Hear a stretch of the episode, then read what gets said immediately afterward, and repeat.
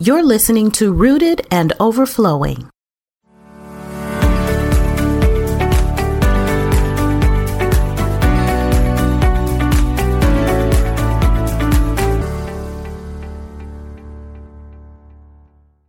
Welcome to episode 31 of Rooted and Overflowing.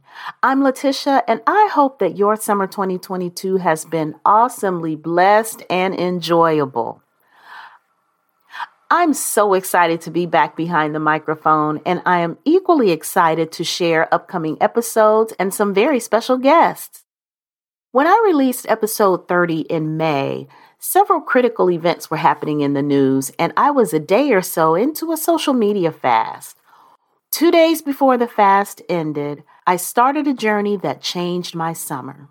But first, the Rooted and Overflowing store is open. I'm excited to tell you about the Rooted and Overflowing collection. The Rooted and Overflowing collection features a v neck fashion cut t shirt made of 100% spun cotton, and it is super soft. This collection features the original Rooted and Overflowing podcast logo and references the foundation scripture found in Colossians chapter 2, verses 6 through 7. The Rooted and Overflowing collection is a reminder that being rooted in Christ is the best place to be. Storms come and go, but when our roots grow deep in Jesus Christ, we grow strong and can stand firm when the winds and waves try to take us out. Visit rootedandoverflowing.com slash shop to order yours today. Summer 22 for me took a turn I didn't expect. Two days before the social media fast ended, I was admitted to the hospital and stayed there for several days. Six days, as a matter of fact. Aside from the birth of our now 17 year old son, I've never been in the hospital for multiple days. At one point early in my stay, I was laying in the bed and my head was pounding with a headache, and I was just feeling miserable due to a nagging fever. And members of the medical team were in the room. Um, they were changing shifts and updating each other on my case. And at one point, they just all seemed to fade in the background. And I remember the Lord speaking to my heart to say, I will regulate your fever when I am ready. Now, the Lord's words didn't put an end to my pain or my misery, but they were a reassurance that the Lord was aware and that He was fully involved and that He was planning to move in His time. It was so gracious and kind of the Lord to just speak those words to me. And my response was, Yes, Lord. And I just continued to lay there and let HGTV keep me company. It wasn't easy laying there, not knowing when things would turn around, but I felt like I would be better off trusting the Lord's words to bring me through than if I would stew about it. Additional tests were run, and ultimately it was determined that I needed to have a lumbar puncture, also known as a spinal tap. The lumbar puncture removes cerebrospinal fluid, which is the fluid that surrounds the brain and spinal cord. The procedure has its risks, and for me, it was relatively quick and not very painful, all things considered. A local anesthetic is administered, and I was alert the whole time. Once the doctor was done, the technician updated me on how my procedure went. There were several aspects of her assessment that I found really interesting. First, the technician said that spinal fluid typically leaves the body like a leaky faucet, one drip at a time. She told me mine came out like a faucet that was turned on full blast. I was also told the doctor removed more fluid than they had originally planned, and that instead of me experiencing a headache due to the temporary loss of fluid, I could expect to experience relief from my headache due to the pressure being removed.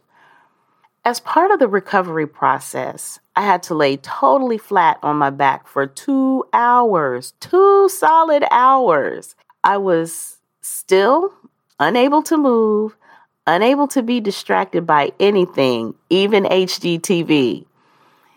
And of course, this is just as the Lord would have it, right? Laying flat on my back, the only thing I could do was look out the window. And here is where the Lord began to speak to my heart. Just like the cerebrospinal fluid was drained from my brain, the Lord demonstrated that He is looking for us to drain the bloat from our ministries. What does this mean? There are layers to the problems that we're experiencing in our world today, and it's easy to get stuck treating the symptoms without ever offering the cure to the problem. For instance, we can share the expectations that we have of each other to be kind and civil, but when we do this in our own strength, we reach a limit and can run the risk of exploding. But when we have received Jesus Christ and endeavor to walk in his ways, through his power, we gain a limitless capacity to extend kindness even in the harshest of circumstances there are two lessons that I pulled from this. Number one, I need to take a moment to take stock of my ministry. Am I on mission? Am I holding myself to activities or practices that don't fit God's plan for the ministry I'm stewarding? What do I need to change to make sure that I am on mission? The second lesson is a reminder to remember Jesus. How clear is my path to Jesus? Am I presenting Jesus as the solution to the individual, national, and global problems we face, or is he a last resort? The discourse found in Colossians chapter 1, verses 15 through 23, speaks to the supremacy of Jesus Christ. And to pull Colossians chapter 1 verse 17, it says that he, meaning Christ, he existed before all things, and in him, in Christ, all things are held together. This is another scripture that we can add to our arsenal when we need to be reminded and when we are doing the reminding that the world is not going to fall off of its axis, God is holding it together through Jesus Christ. Throughout the summer, as I thought more about draining the bloat, I began to ask myself what excess activities, mindsets, worries, and habits will need to be drained out of my life? Where have I overextended myself? Is my calendar so packed with activities that I don't have time to take a walk or relax after a long day at work? Will I always be gripped with worry for my son as he gets older? Worried about my husband? Worried about my family? Where am I overwhelmed or unsure about what to do to move forward? What do I do with the plans and dreams that grew out of reach when life took unexpected turns? What unhelpful expectations do I have for myself and for what I can accomplish? When will I stop trying to fix myself every time something doesn't go as planned and instead rest in God's love and leading? Friend, if your mind and heart have been swimming with doubt and worry over the cares of this life, I extend the invitation to you to meditate on this scripture passage that has been comforting hearts for generations. It's Psalm 23, which says, The Lord is my shepherd, I shall not want. He makes me to lie down in green pastures. He leads me beside still waters. He restores my soul. He leads me in paths of righteousness for his name's sake. Even though I walk through the valley of the shadow of death, I will fear no evil, for you are with me. Your rod and your staff, they comfort me. You prepare a table before me in the presence of my enemies. You anoint my head with oil. My cup overflows.